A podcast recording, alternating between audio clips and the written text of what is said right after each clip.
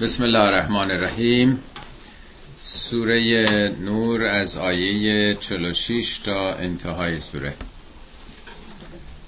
خب به خاطر داریم که این سوره نور از آغازش درباره یک سلسله انحرافات اخلاقی بود در جامعه که همینا رو توضیح داد چگونه غیر مسئولانه درباره مردم سخن گفتن با آبروی مردم بازی کردن و انواع و اقسام لاعبالیگری های درباره زبان که چقدر کنترل زبان مهمه. و بعد مسئله دیگه هجاب و مراعات هایی که به کانون خانواده مدد میرسونه. توضیح دادم که این سوره از همه سورهای قرآن بیشتر درباره خانواده است.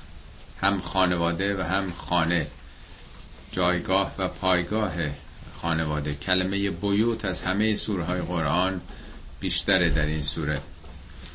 و از ابعاد مختلف مسئله خانواده و سلامت محیط خانواده رو از نظر بیبندوباریا و روابطی که ممکنه که بر حال آسیب برسونه به دوام خانواده در این زمین ها صحبت کرد و بعد از آیه 35 هدایت خدایی رو در مقام تمثیل با نور یک مقایسه انجام داد که خدا نور آسمان ها و زمین سلسله مراتب اون نور نور هدایت رو توضیح داد و بعد اشاره کرد که این نور حالا کجاست؟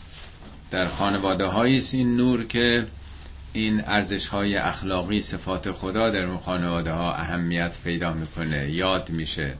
روابط بین همسر زن و شوهر و فرزندان در اون خانواده ها پیرامون همین مسائل هدایتی است.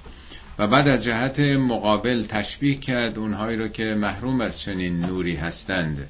نور هدایت با دو تا مثال یکی مثال سراب بود که تلاش های اونا در زندگی مثل یه سرابی است که ایدال هایی تصور می‌کنن ولی وقتی بهش می‌رسن می‌بینن که پوچ بود و ارزشی نداشت. دوم من وضعیت کسی که انگار در دریا غرق شده در دریای بسیار عمیق امواجی بسیار خروشان روی او هست بر فراز امواجم ابرهایی قرار گرفتن. آیات امروز ظاهرا درباره همین گروه کسانی که حقایق رو نادیده می‌گیرند عمل اونها رو در واقع نشون میده که در جامعه چگونه. یعنی یه مقداری فقدان اون نور هدایت رو در وجود انسانهایی نشون میده. انسان های مثلا که ظاهرا تو جامعه اسلامی هن مسلمونن و در کنار بقیه هستن. می‌خواد بگه این نور یه جنبه ظاهری نداره. به اظهار نظر و ادعا نیست. در عمل انسان باید ظهور و بروز بکنه. یعنی ایمان و تسلیم به خدا بودن صرفا یه هویت دینی داشتن نیست. خب اکثریت مردم جامعه ما مسلمون هستن. آیا اسلام به معنای تسلیم حقیقت بودن درباره اکثریت جامعه صدق می‌کنه؟ یا مسیحی یا یهودی و غیره. یعنی اسم مردم شناسنامه مردم هویت مردم مسلمونه یا مسیحی یا یهودیه. ولی الزاما اینا مساویه با اون ادعایی که می‌کنن که نیست. در این چند تا آیه که امروز می‌خونیم نشون میده که یه دی جز بقیان مسلمون تلقی میشن. در کنار پیامبر بودن. ولی نه اینا اون نور هدایت رو جذب نکردن. اول این بخش مثل بخش های دیگه لقد انزلنا آیات مبینات والله یهدی من یشاء الى صراط مستقیم. ما آیات مبین یعنی بیان کننده روشنگر آشکار و به وضوح نازل کردیم و خداوند طبق مشیتش نظاماتی آن را که بخواهد یعنی شایسته بداند به سرات مستقیم هدایت می‌کنه. حالا وارد این کسانی میشه که فقط هویتشون ایمانی است. و یقولون آمنا بالله و بالرسول. می‌گویند ادعا می‌کنند که ما به خدا و رسول ایمان آورده ایم و اطعنا ما مطیعیم. ما هرچی بگن قبول داریم. ثم یتولا فریق منهم. ثم یعنی بعدا عملا در آینده. چنین اظهاری کردند ولی در صحنه عمل یتولا فریق منهم. یتولا یعنی پشت می‌کنن یعنی به این حقیقت رو نمیارن اقبال نمی‌کنن. فریق نه همشون فریق منهم. فریق از همون فرق میاد دیگه تفرقه فرق. یعنی یه عده با فرق دارن با بقیه. همه گفتن ایمان آوردیم ولی یه عده فرق دارن. وقتی پاش پیش میفته پشت می‌کنن. من بعد زالک بعد از این اظهار بعد از این ادعا. و ما اولایک بالمؤمنین. اینا واقعا مؤمن نیستن.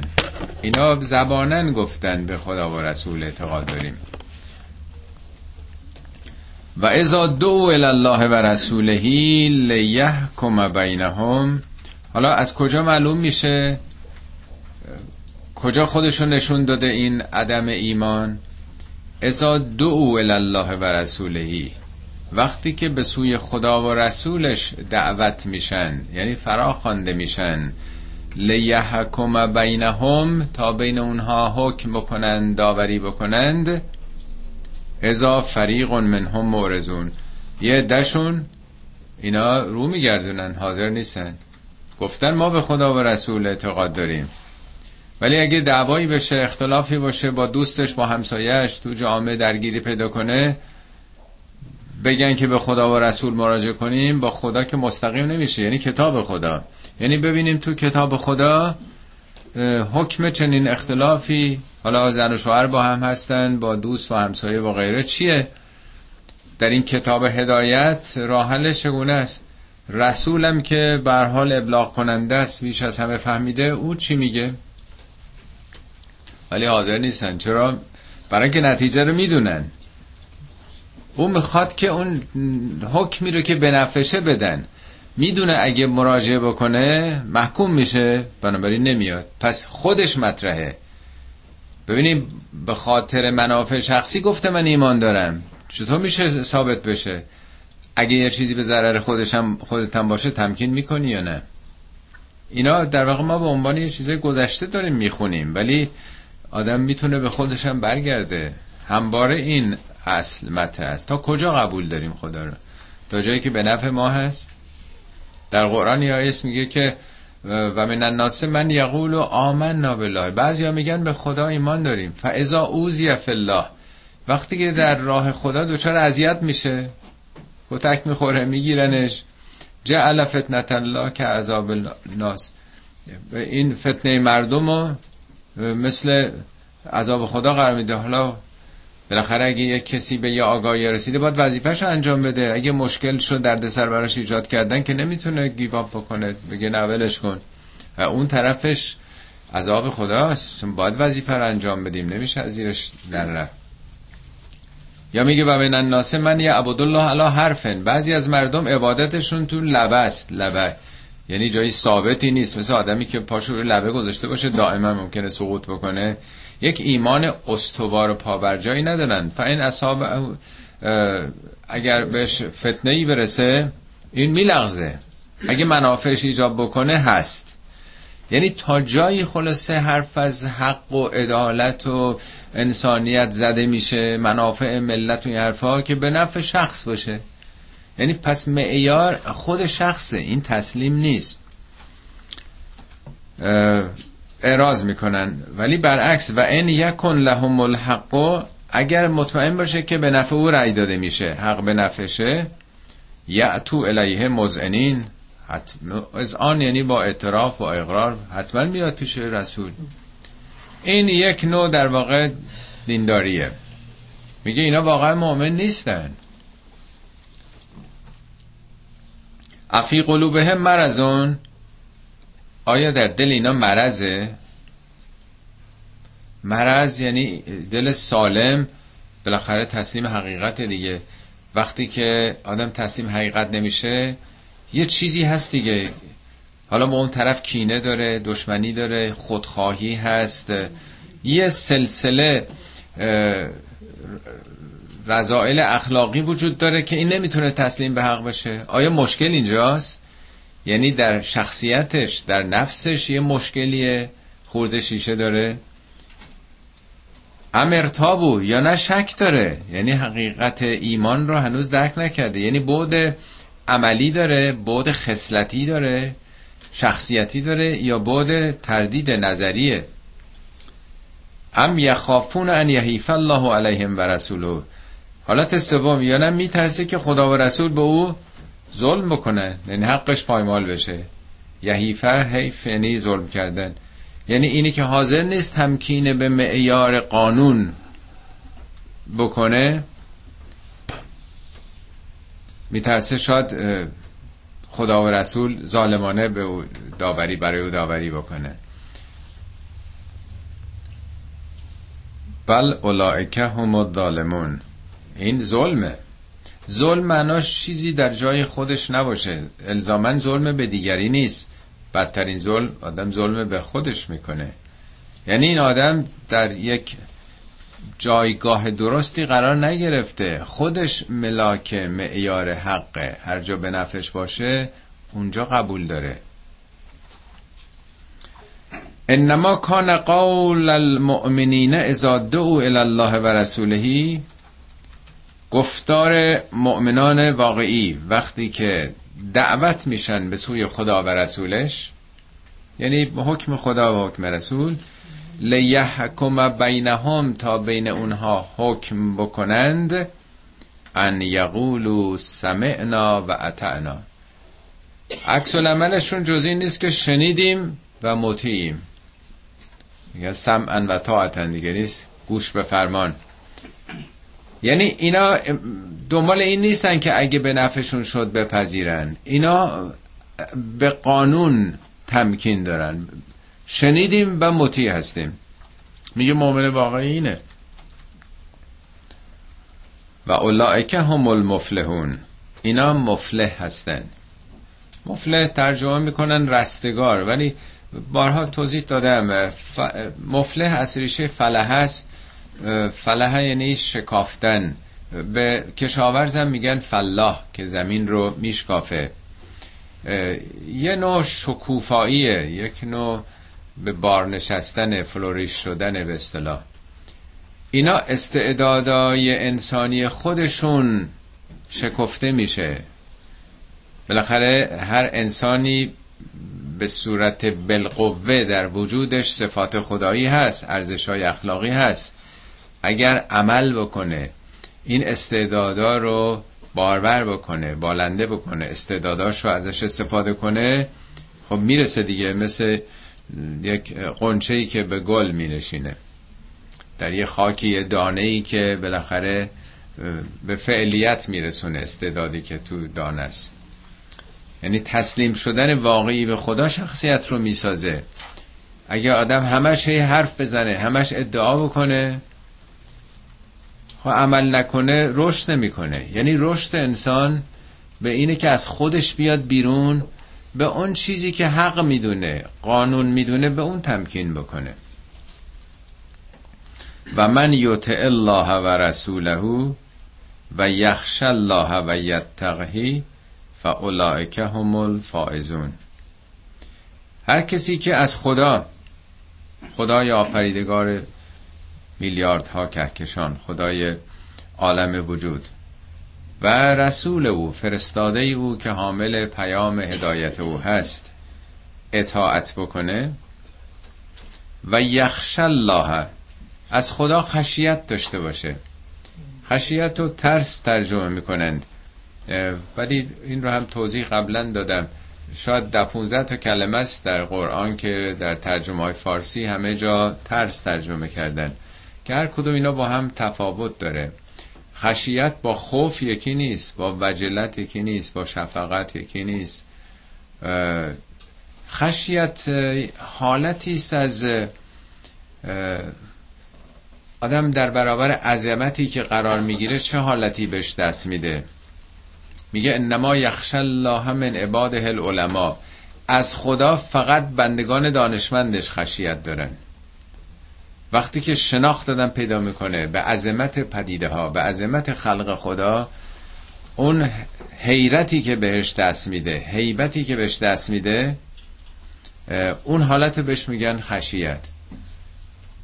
شما وقتی که در برابر یا شخصیت مهمی یا دولتی اداری یا یه شخصیت بزرگی باش قرار بگذارید خب چگونه آدم رفتار می‌کنه؟ در حضور انسان بزرگوار آدم خیلی مراقب سخنان خودش هست مطابق حرکات خودش هست. ولی وقتی که اهمیت نده خمیازه می‌کشه پاشو دراز می‌کنه. یعنی اصولا به نسبتی که آدم یک چیزی رو مهم می‌دونه یه شخصیتی رو بالا می‌دونه اون احساس حضور در برابر او اگر براش مهم باشه یه حالتی به او دست میده میشه خشیت. حالا کسی که در واقع باور داشته باشه که این جهان یه صاحب اختیاری داره. ما رو کسی آفریده. تمام اونایی که ما ابهت براشون قائل هستیم. همه اونا که بزرگ میشماریم. اونا در برابر او هیچن. اپسیلون هم نیستن. چه حالتی به آدم دست میده؟ یعنی مراعاتش می‌کنه دیگه. خب وقتی که آدم یه همچین حیرتی رو در برابر اون عظمت بکنه و یتقهی یتقیه بوده این یش حذف شده چون جواب شرطه وقتی چیزی شرط باشه دو تا سکون وقتی پشت سر هم میاد یکیش هست میشه.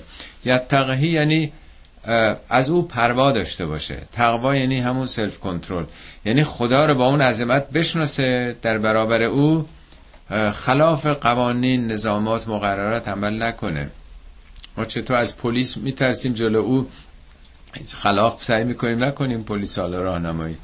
اگه به اون معنا به اون نسبت خدا رو آدم باور داشته باشه خب در برابر خدا خودش رو مراقبت می‌کنه.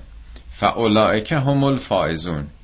اینها از فائزون هستن. فائزون رو ترجمه می‌کنن پیروزمندان. ولی فوز در زبان عربی یا مفازه یعنی بیابان صحرا.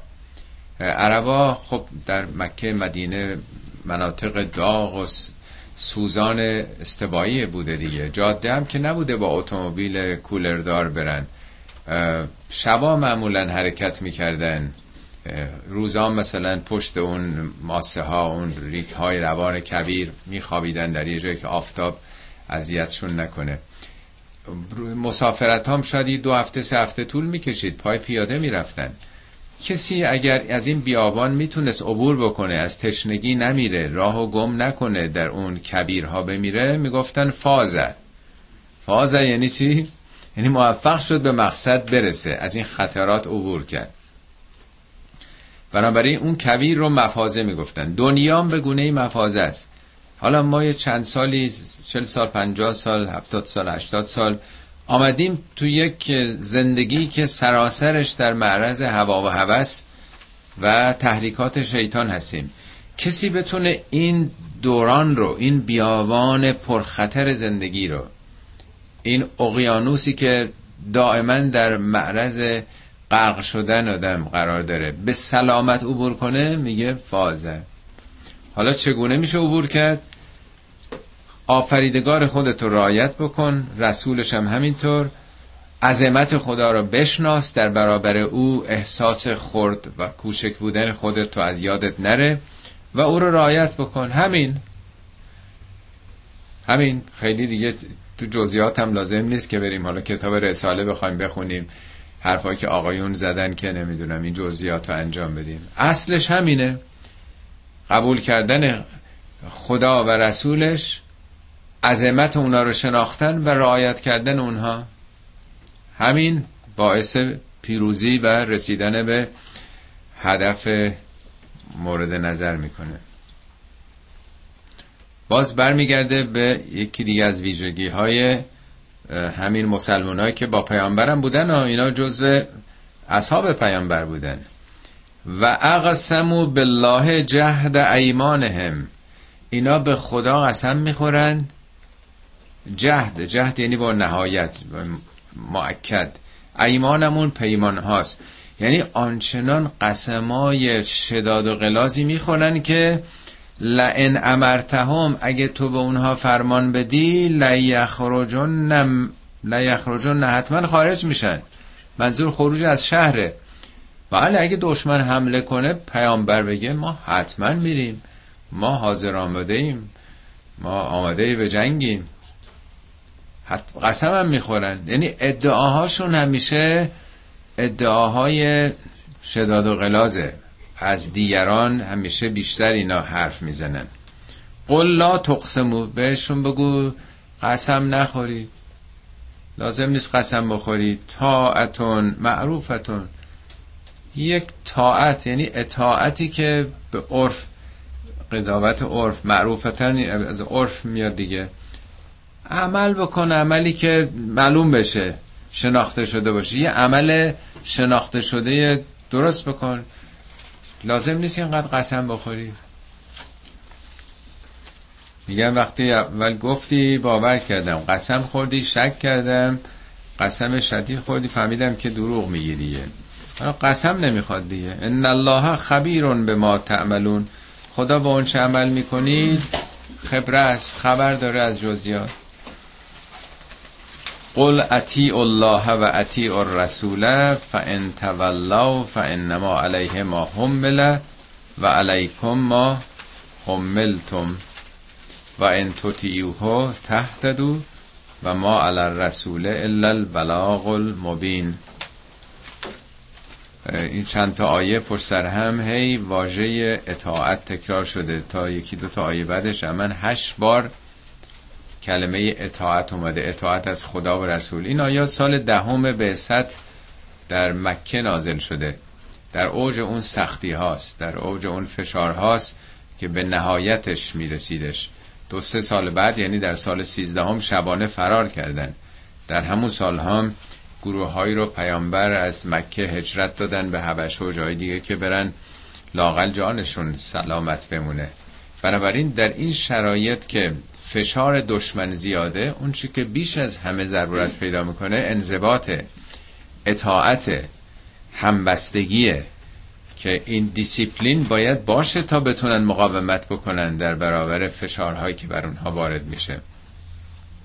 میگه از خدا از خدا منظور اینه که از آیاتی که نازل شده دیگه دستور العملهایی که تا اون موقع نازل شده و از رسولش که بالاخره فرماندهی این جمع رو داره اطاعت بکنید. فان تولوا اگر حالا پشت کردن نخواستن اطاعت بکنن چیکار باید کرد؟ فانما علیه ما حمله اینو بدونید که انما یعنی این است و جزی نیست. حرف حسره به قول معروف انحصارن تنها وظیفه او او یعنی رسول چیه؟ ما حمله اونچه که حاملشه حامل اون ابلاغ رسالت دیگه. یعنی تنها وظیفه پیامبر تنها چیزی که حامل اون پیامه اینه که بگه. بارها تو قرآن اومده ان علیک الا البلاغ. تنها وظیفه تو گفتنه. و علیکم ما حملتم. بر شماست اون چی که شما مسئولیت دارین. یعنی مسئولیت او گفتنه مسئولیت شما مستقیم در برابر خداست. یعنی او زمانت اجرایی نداره پیامبر. هیچ جای قرآن نگفته که او زمانت اجرایی داره. حتی در اون آیه معروفی که راجع به شراب و قمار و انواع این مشغولیت های لحوه میگه که اون آیه چون تو قرآن بارها راجع به مشروبات اومده یه جا میگه که خب از تو سوال می‌کنن بگو منافعی برای مردم داره ضررش بیشتره. یه جا میگه موقعی که نماز می‌خونید مست نکنید. باید بفهمین چی میگین. سال 23 سال 23 گفته که نخورید. یعنی قبلا هیچ دستوری نبوده که یعنی غیر مستقیم یه جوری بیان شده که اگه خودشون میفهمیدن کنار میذاشتن. سال 23 میگه انما الخمر و المیسر و الازلام رجسون من عمل شیطان. مخمرات یعنی مشروبات قمار انواع اینا اینا کار پلیدی پلیدی شیطانیه. ازش اجتناب کنید. دنبالش میگه انتولو حالا اگه پشت کردید یعنی باز خواستید مشروب خالی بکنید باز قمار بکنید فعلمو. اینو بدونید. انما علی رسولنا البلاغ المبین. تنها وظیفه رسول ما گفتن بود. گفتن آشکار روشن. مطلب بهتون بگه؟ یعنی مبادا از ترس او بخواین کنار بذارید. او در این مورد کیفری نداره. این مسائل مربوط به خداست. در قرآن چیزی کیفر داره که به دیگری آدم ضرر بزنه مستقیما. چهار تا بیشتر نیست. یکی قصاص قصاص قتل در واقع. قتل یا جراحت.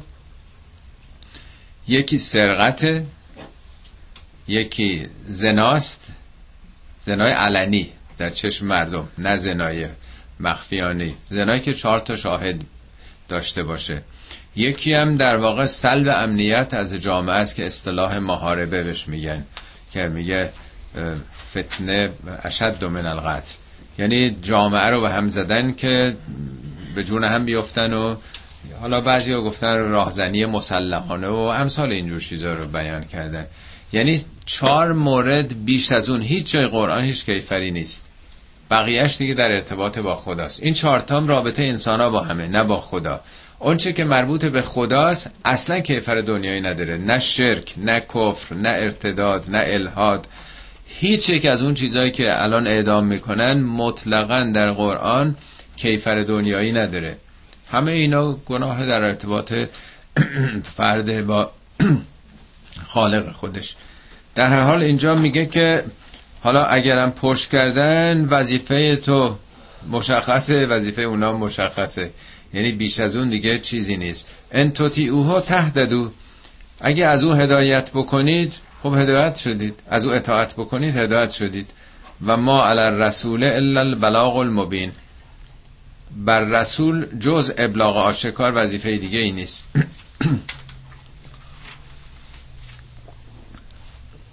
آیه بعدی خب ممکنه نگرانی پیش بیاد که خب اگه فقط رسول بخواد بگه قاعدتا مؤمنین هم که بیش از رسول دیگه حق ندارن.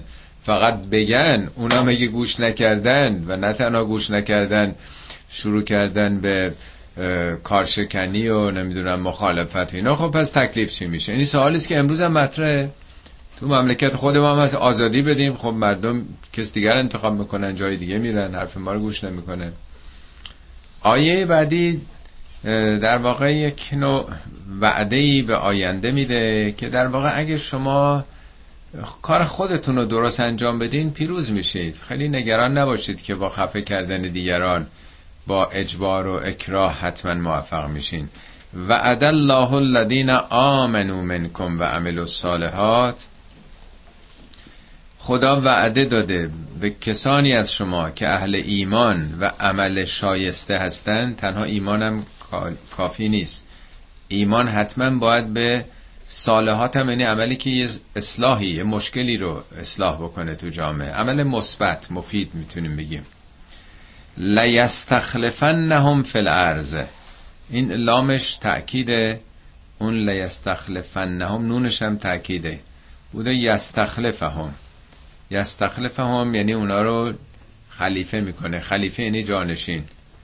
یعنی یه نظامی حاکمه یه نظام جبار دیکتاتور مستبدی سر کاره. اگه شما آدمای درستی باشید اهل خدا باشید یعنی یک سلسله ارزش ها دیگه یه سلسله اصول اینا رو باور داشته باشید. به عملا بهش بکنید خدا وعده داده لیستخلفن نهم فی الارض. ارز با الفلام یعنی همین زمین یعنی کشور این شهرتون این دیارتون این مملکتتون. حتما شما به قدرت می‌رسین. شما جانشین میشید. کم استخلف الذین من قبلهم. همینطوری که کسانی که قبل از اینا بودن همینطور شده. یعنی شما که نوبرش رو نیوردید به تاریخ مراجعه بکنید ببینید که آیا دیکتاتورها موندن یا نموندن. فرعون ها کجا رفتن؟ نمرودها کسراها صدامها قذافی ها اگه قرار بود که با زور و ظلم و ستم نظامی بمونه در طول تاریخ خب مونده بودن. ولی همیشه ملت ها بالاخره پیروز میشن. راه دوری نریم. همین دیروز مراسم استقبال یعنی مراسم شرکت در مراسم به در گذشت ماندلا بود دیگه. ماندلا کی بود؟ از یه روستای یک فرد گمنامی از یه قبیله ای تو افریقا جنوب افریقا افریقای جنوبی. خب اینا اصلا در مخیلشون هم نمی گنجید که در عمرشون شاهد یک همچین تحولاتی باشن. دیروز از 91 کشور دنیا در این مراسم شرکت کرده بودن. چهار تا رئیس جمهور امریکا. یعنی اینا که زندن فقط یکیشون بوش پدر دیگه نمی‌تونسته بیاد 80 80 سالش نتونسته. یعنی بزرگترین کشور دنیا تمام رؤسای جمهور این چندین سالش رو فرستاده. آلمان فرانسه انگلیس در انگلستان که مجسمش هم تو شهر درست کردن. بیش از 150 جایزه علاوه جایزه صلح نوبل جایزه همه کشورها رو گرفته. یعنی هیچ شخصیتی در زمان ما معروفیت و محبوبیت مثل ماندلا رو پیدا نکرده. شما بگین کی؟ کدومی که از رهبرهای کشورهای دنیا؟ این آدم از یه قبیله ملتش هم حق رأی نداشتن. رژیم آپارتاید بود دیگه. سفید پوستا حکومت می‌کردن. اینا هم تو رزرویشن ها هفتاد درصد جمعیت محروم از همه چی. تو حلبی آباد بیغوله. حالا داستانش مفصل روز یه شنبه صحبتی در این زمینه شد کسانی که بودن نمی‌خوام وقت شما رو بگیرم. خب چی شد این؟ چه مشکلاتی چه مبارزاتی چقدر اینا کشته شدن در این مبارزات خود آقای ماندلا این زندان آخرش 27 سال طول کشید. ما به حرف چیزی رو میگیم. 27 سال یه عمره. کی باور می‌کرد؟ اونم تازه آدمی بود که با مبارزه مسلحانه وارد شده. یعنی حتی حتی آزادم که شد باز دست از پیامش بر نداشت. گفت امیدوارم که شرایطی به وجود بیاد که ما بذاریم. ولی مادامی که این شرایط هست ما همچنان بر این شیوه خودمون هستیم. مگر اینکه حقوق ملت رو برگردونیم. به هیچ وجه تو زندانم کوتاه نیومد. کی می‌تونست باور بکنه که بعد بیاد بیرون ظرف یک سال بعد رژیم عوض بشه سیاه حق رأی پیدا کنن خودش بشه رئیس کنگره ملی آفریقا رئیس جمهور بشه و یک الگوی اخلاقی برای دنیا ارائه بده. اینش الان مهمه که چطور حاضر نشد مثل آقایون مثل کنه بچسبه به حکومت نخوان برن کنار. تمام شد چهار سالش رفت کنار. هرچی هم اصرار کردن نه نوبت بقیه است. بذار بقیه بیان. و مخالفین خودش هم دش... رئیس جمهور قبلی رو که دشمنش بود اینو گذاشته معاون خودش رئیس زندان خودش رو کرده. رئیس زندان هیچ کدوم نگفت اعدام باید گردد افشا باید گردد بخواد بگه حزب فقط حزب الله نمی‌دونم. این حرفا رو اصلا نزد. همه رو مشارکت داد. الان واقعا افتخاری تو دنیا شده. نطق اوباما رو حتما خوندین. حالا کاری به اوباما بعد خوبیش رو نداریم ولی بالاخره رئیس جمهور بزرگترین کشور دنیاست. ببینیم مثل شاگرد کوتگستان در برابر ماندلا داره حرف می‌زنه. که میگی من اصلا مدیون اونم. او رو به حرکت در برد من اولین مثلا جرقه بیداریم در مسائل سیاسی از اونه. ببینید چه تأثیری تو دنیا گذاشته. کی باور می‌کرد؟ یعنی کسانی که به یه میگه به خدا ایمان دارن نه که تو ذهنش بگه بله یه خدایی هست. خدا یعنی مجموعه ارزش های اخلاقی که واقعا یه آدم دینی هم به اون معنا که نبود. البته مسیحی بوده تو تعالیم مسیحیت بزرگش کرده بودن دیگه. ولی به حال یک آدم دیندار نیست. اونایی که قاعدتا دیندار بودن اونا باید تو دنیا اخلاق نشون می‌دادن تو دنیا خشونت و تروریسم و بد اخلاقی و خودپرستی رو به نمایش گذاشتن. ولی اینا که ادعای چنین چیزی نداشتن. و منظورم این نیست ما زود بگیم بله خدا رو قبول داریم ما عمل سال نماز روزم می‌خونیم انتظار داشته باشیم خدای چرا ما استبداد زده ایم چرا بدبختیم بیچاره ایم عقب افتاده ایم نه اینا واقعیت ایمان به خدا رو که خدا مظهر ارزش هاست دیگه. خدا علیمه کسانی که دنبال علم برن. حکیم رحمان رحیم عزیز و تاب عزت. مجموعه اون صفاتی که خدا با اون تعریف میشه ملت دنبال او برن و عملم بکنن حتما اینا به قدرت می‌رسن. چرا نرسن؟ اینو فراون توی قرآن با زبانهای مختلف گفته. لیستخلفنهم صد در صد اینا جانشین میشن. کم استخلف الذین من قبلهم. همینطوری که قبلی ها رسیدن. ولی یمکنن لهم دینهم الذی ارتضى لهم. اون دینی که امکان بهشون نمیدن اجازه بهشون نمیدن اینا رو محدود کردن. آپارتاید مگه غیر از اینه؟ آپارتاید یعنی همون جدا کردن محروم کردن تبعیض. زمان پیامبرم بت پرستی حاکم بوده. اجازه نمی‌دادن اینا خدای یکتا رو بپرستن. میگه اون چیزی رو که خدا پسندیده که دین توحیدیه براشون امکان پذیر می‌کنه. آزادی داشته باشن که هر کی می‌خواد هر آین رو می‌خواد بپرسته یا نپرسته. ولی یبدلنهم من بعد خوفهم امنا بعد از این خوف و ترس و نگرانی خداوند اونها رو امنیت بهشون خواهد داد. یبدلنهم اینم باز لامون نونش تأکیده. صد درصد عوض میشه شرایط. ماندلا و دوستانش محکوم به اعدام بودن. اعدامشون رو تبدیل به عبد کردن. که برها قبل از اینکه به انتها برسه آمد بیرون. در تاریخشون رو بخونین چه کشتارهایی اینا شدن. فقط در یک یکی از این شورش ها 880 نفر کشته شدن. چند صد نفر دیگه هم همین بیچارها توی این بیغوله ها که حق هیچی هم نداشتن شورش می‌کردن همینجوری میکشتن اینا رو. قتل هایی بود. همه اینا خوف بوده دیگه تو جامعه. حالا به امنیت می‌رسن. یعبدوننی مشروط بر این که منو عبادت کنید. من یعنی دنبال این دیکتاتورا این جباران نباشین. عبادت به معنی پرستش نیست. اینا و چیز غلطی است که یعنی اطاعت در واقع یک نوع تمکین. یعبدوننی لا یشرکون بی شیئا هیچ عامل دیگه رو شرک نگیرید. یعنی عوامل دیگر رو دخالت ندین. و من کفر بعد ذالک فاولائک هم الفاسقون. کسی اگر بعد از این کفر بورزه کفر یعنی نادیده گرفتن این ارزش ها فاولائک هم الفاسقون. اینا فاسقن. فسق یعنی خروج از مقررات قوانین نظامات. زبان عربی. تو فارسی معمولا فسق و این حرکت های غیر اخلاقی میگن. ولی فسق یعنی قوانین و نظامات رو زیر پا گذاشتن. خارج شدن از این تعهد به رایت قوانین. و عقیم الصلاه و آت و زکات و اطیع الرسول لعلکم ترحمون.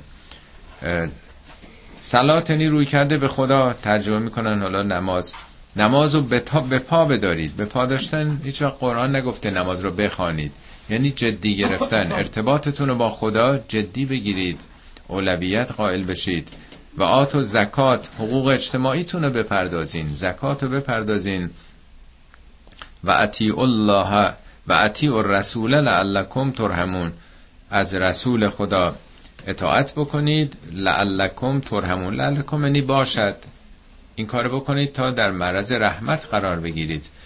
رحمت هم یعنی اون لطف خدا دیگه. یعنی شما وقتی که در مسیر درست باشین برخورداره حالا تو زمان ما میگن انرژی های مثبت نمی‌دونم. حالا کاری به اصطلاحات نداریم. در برابر رحمت قرار گرفتن یعنی برخوردار از امکانات مثبتی که در جهان خدا قرار داده بشید. آیه بعدی درباره گروه مقابله.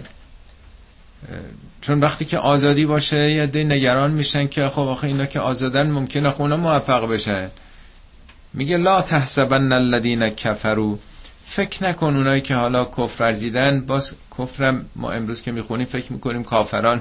عده‌ای در جامعه بودن و یه عده مؤمن بودن یه کافر. کفر یعنی هر چیزی که حقیقت رو بپوشونه. اونایی که منکر این حقایق بودن و مانع آزادی مردم برای انتخاب آین می شدن. میگه فکر نکن اونا معجزین فی الارض. تو مملکت حالا خدا رو به عجز در میارن. قوانین رو دور می‌زنن. دنیا حساب و کتاب داره. و معواهم النار و لبئس المسیر. جایگاه اونا آتشه آتش اعمالشون. تو دنیا آتش آتش سوزی می‌کنن آتش میافروزند و جایگاهشون هم همونه. مسیر با سادم یعنی شدن. یک پراسس نتیجه. بالاخره به کجا میسن چطوری ساخته میشه؟ چه بد ساخته میشه این آدم؟ چه سرنوشت بدی سرانجام بدی داره؟ خب آیات تا اینجا این که این دفعه امروز خوندیم مال دهم بعثت بود در مکه. از آیه بعدیش سال ده هجرت آغاز میشه. تا آخر سوره است اینا سیزده سال بعد نازل شده. آیاتی است که برمیگرده به همون موضوع خانواده. همین این یتیکه که خوندیم در واقع می‌خواد نشون بده اون که از ابتدای جلسه خوندیم. نور خدا فقط به اظهار ایمان و اسلام کردن نیست همطور گفتم. باید واقعیت داشته باشه. بنابراین در ارتباط با همون محور اصلی سوره بود.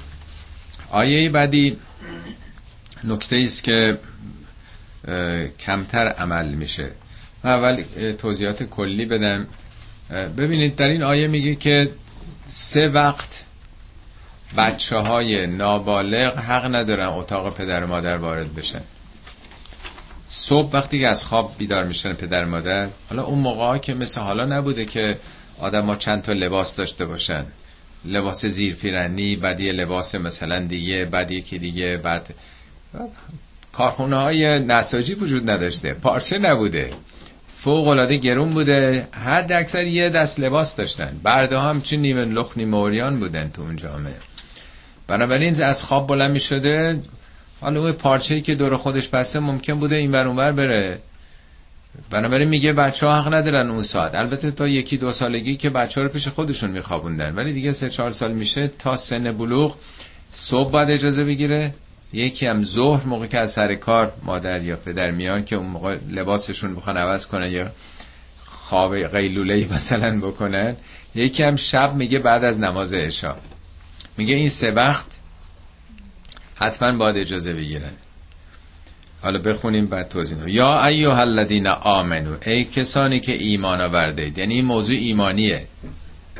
این موضوع در ارتباط با همه مسائلی که اول سوره گفته شد. لیستعزنکم الذین ملکت ایمانکم. حتما باید اذن بگیرن اجازه بگیرن از شما. الذین ملکت ایمانکم اونهایی که اسیر اون اسیران جنگی که تو اون جامعه بودن حالا کنیز بوده یا غلام بوده. به قول آقای طالقانی اینو تو پاورقی این ترجمه خدمتون دادم. ایشون میگه هیچ جای قرآن نگفته تملکو. تملکو مزاره ملکت میگه مازیه اونا که تو اون جامعه بودند اسیر شده بودند. دیگه تو اون جامعه تو خونه ها خدمت می‌کردن. آقای طالقانی نوشته در طول زندگی پیامبر در اون 23 سال هرگز هیچ کسی برده نشد. البته تو جنگ ها میگه که اینا انقدر اسیر گرفتن. میگه یا مبادله شدن یا همشون آزاد شدن.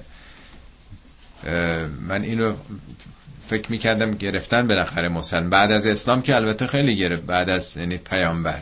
ولی در اون دوران میگه در تمامی جنگ های پیامبر هیچ کسی از مشرکین به عنوان اسیر گرفته نشد. ولی تو اون جامعه بوده مثل کلفت نوکری که توی خانواده های تا 50 سال پیش بودن میگه اینا باید اجازه بگیرن. ولدین لم یبلغ الحلمه و اونایی که هنوز به سن حلم نرسیدن. حلم سن بلوغ میگن. از همون حلم میاد. صفت حلم که فکر می‌کنم 15 بار در خدا آمده که از صفات خداست. خدا حلیمه. چرا خدا حلیمه؟ بنده اسیان می‌کنه ولی خدا عصبانی نمیشه. زود بگیره پدرش در بیاره. میگه تو یه عمری وقت داری تا آخر عمر وقت داری. یکی از صفات بزرگ خدا حلیم بودن خداست. هیچ عجله ای نداره. هر کاری بکنه. تبلیغ ضد خدایی هم تا آخر عمرش هم بکنه. خدا عصبانی نمیشه که یقشو بگیره رزقشو کم بکنه جونشو بگیره. آدم حلیم هم کسی است که زود تمپرش بالا نمیره زود عصبانی نمیشه. حلم از علم این دوتا با همه. حلیم کسی است که به خودش مسلطه بر خشمش بر شهواتش بر آزی یعنی بر همه قرائزش بر عواطفش. مطابق عقل خودش عمل می‌کنه. سن بلوغ هم به این جهت میگن سن هلم برای اینکه تا حالا بچه بوده احساساتی بوده جوش می آورده ولی حالا دیگه به سن عقل رسیده تمیز رسیده بر خودش مسلطه. بنابراین میگه اونایی که هنوز به سن بلوغ نرسیدند سلاس مرات سه وقت سه مرتبه باید اجازه بگیرن. من قبل سلات الفجر قبل از نما... سلات فجر و هین تزعون سیابکم من از زهیره اون موقع که لباساتون رو هنگام ظهر نیمروز به زمین می‌ذارید. و من بعد سلات الاشا بعد از نماز عشا سلاس و اورات لکم. این سه وقت بر شما اورته. اورت یعنی چیزی که آشکار شدنش زشته. یعنی هر چیزی که خونه هم که خالی باشه تو قرآن آمده. یه دی پیش پیامبر می آمدن می‌گفتن ان بیوتنا اورتون خونه های ما اورته اورت یعنی کسی نیست ما تو جبهه باشیم خونه خالی دوز میاد کسی دیگه میاد زن بچه‌مون بدون نگهبانن. پس چیزی که حفاظ نداشته باشه به این معناست. خلاصه میگه که این سه وقت این سه وقتی است که باید خودتون حفظ بکنید. لیس علیکم بلا علیهم جناهن بعدهن. بعد از این سه وقت گناهی نیست بر شما و بر اونها که توافون علیکم. بر شما تواف کنن. تواف نه اینکه دورتون بگردن قربون صدقه برن. تواف یعنی بیانو برن. بالاخره مادر خونه مثل شمه دیگه بچه ها بودو برو بیا. دائما دور بر همن دیگه. میگه دیگه نه بر شما اشکالی داره نه بر اونا. بیانو برن. با هم دیگه ارتباط داشته باشین. بعضکم علا بعضن هر کدومتون. کذالک یبین الله لکم الآیات والله علیم حکیم. ببینید اینجوری خدا داره آیاتش رو برای شما تبیین می‌کنه شرح میده. حالا ممکنه تو زمان ما به نظرمون برسه که خیلی ضرورتی نداره دیگه. بالاخره این جالب این آیات 1400 سال پیش آمده خونه ها مثل امروز. اتاق خواب و اتاق پذیرایی و نشیمن حرفا که نداشته. حجرات بوده. یه اتاق یعنی تو اون دوره داره اینو میگه یک نوع زمین سازی برای آینده است چه بسا؟ الان جنوب شهر شما برین تو یه اتاق ده نفر 20 نفر دارن زندگی می‌کنن. یعنی داره یه آموزشی میده که در واقع بچه ها قبل از اینکه به سن بلوغ برسن اون موقع سن بلوغ ازدواج می‌کردن. نباید بیدار بشن. نباید یه صحنه های نامناسبی رو از پدر و مادر ببینن. نه صحنه های خاص رو نه حتی نیموریان بتونن ببینن. نه پدرشون و نه مادرشون حالا به دلایل مختلف. هم ممکنه که این تحریکات اونها رو زودتر به این مسائل مطلع بکنه.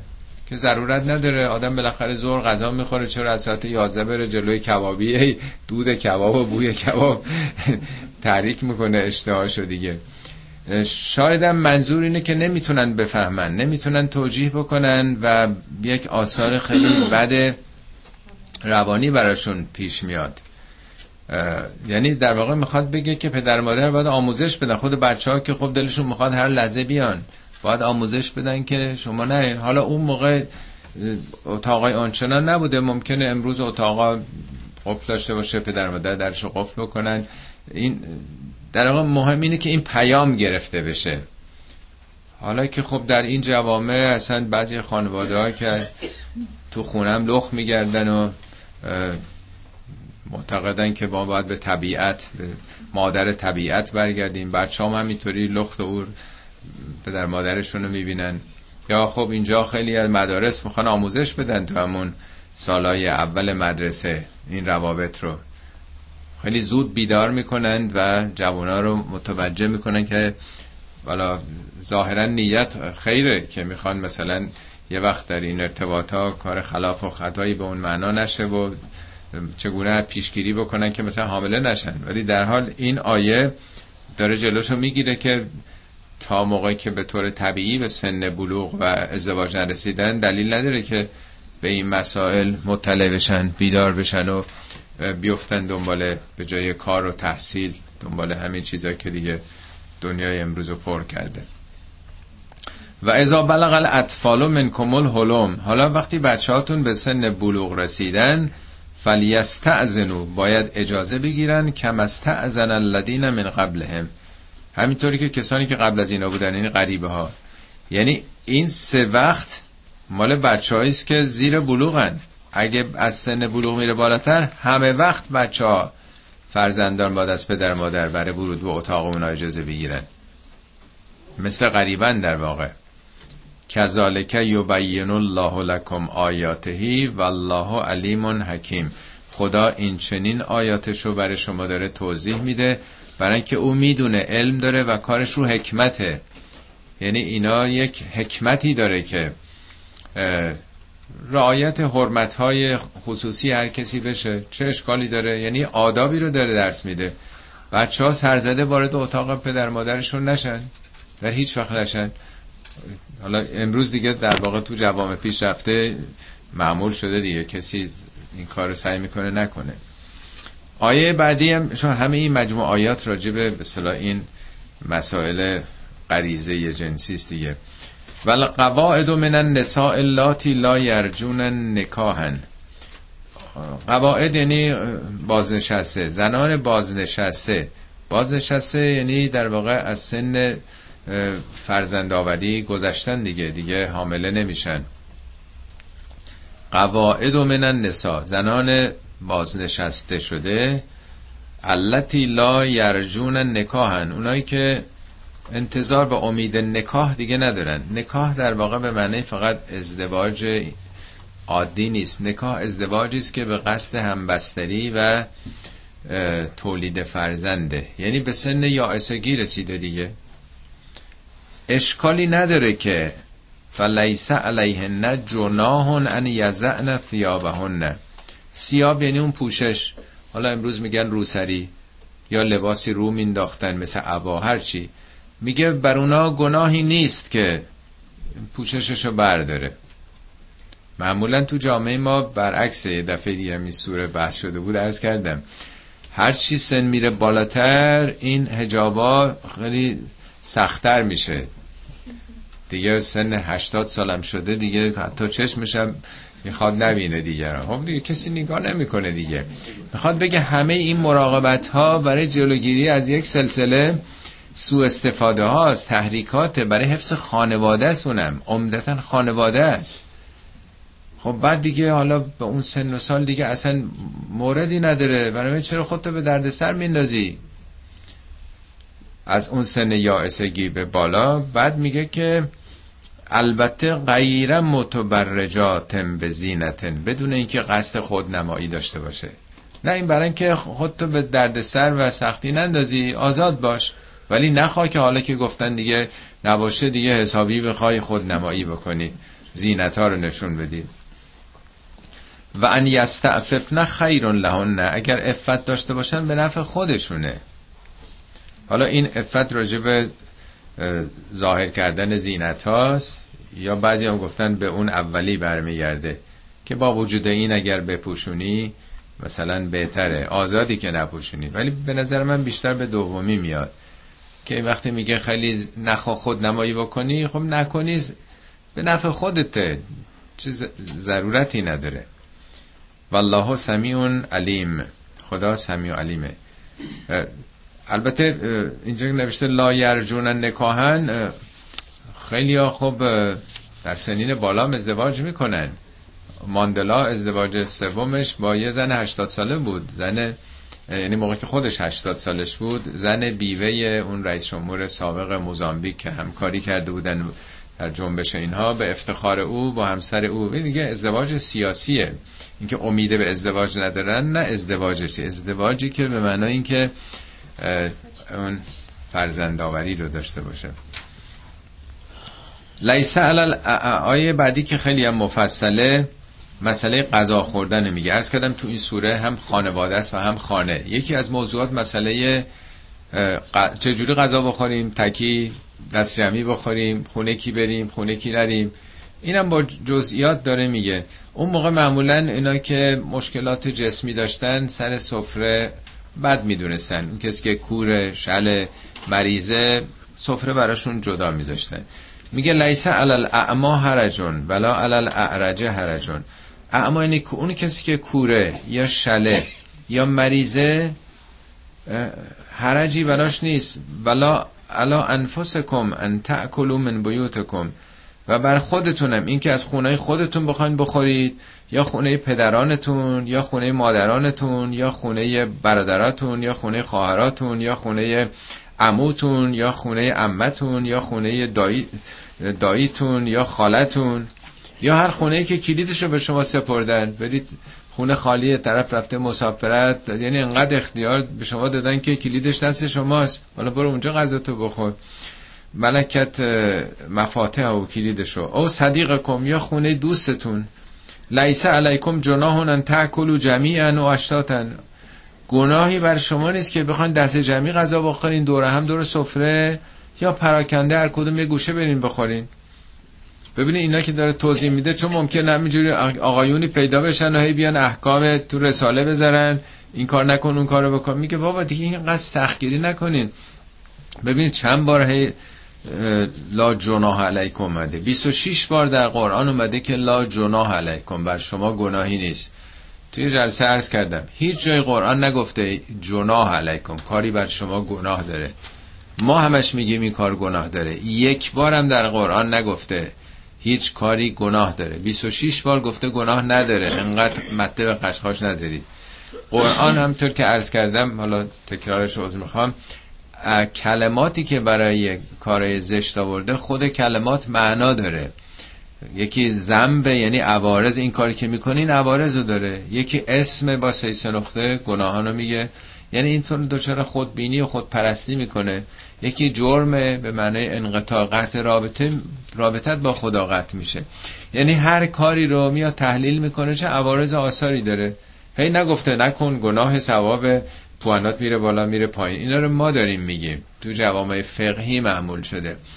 خوب دقت کنید 26 بار گفته گناه نداره. یه بارم نگفته که این کار گناه داره. از جمله این چیزاست که ما هم می‌خوایم بگیم گناه داره. دوست دست شمی بخونیم یا تنها بخونیم.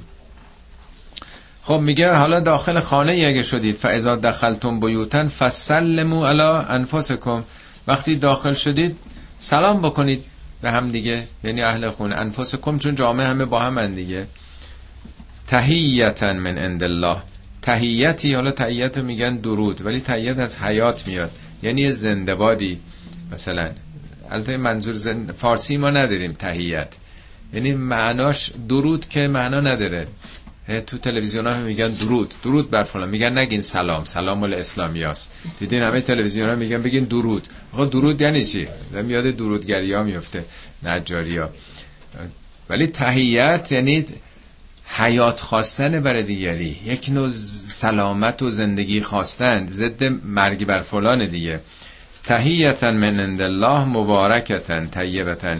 یک تهیتی که مبارک باشه پربرکت و پاک. کذالک یبین الله لکم الآیات لعلکم تعقلون. این چنین خدا آیاتشو بر شما تبیین می‌کنه برای که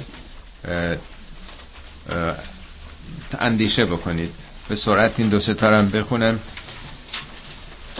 در آیات قبل مسئله مؤمنین زبانی مؤمنین ادعایی رو مطرح کرد. حالا اینجا مؤمن واقعی رو میگه. انما المؤمنون. انما یعنی این اسو جزی نیست. مؤمن واقعی کیه؟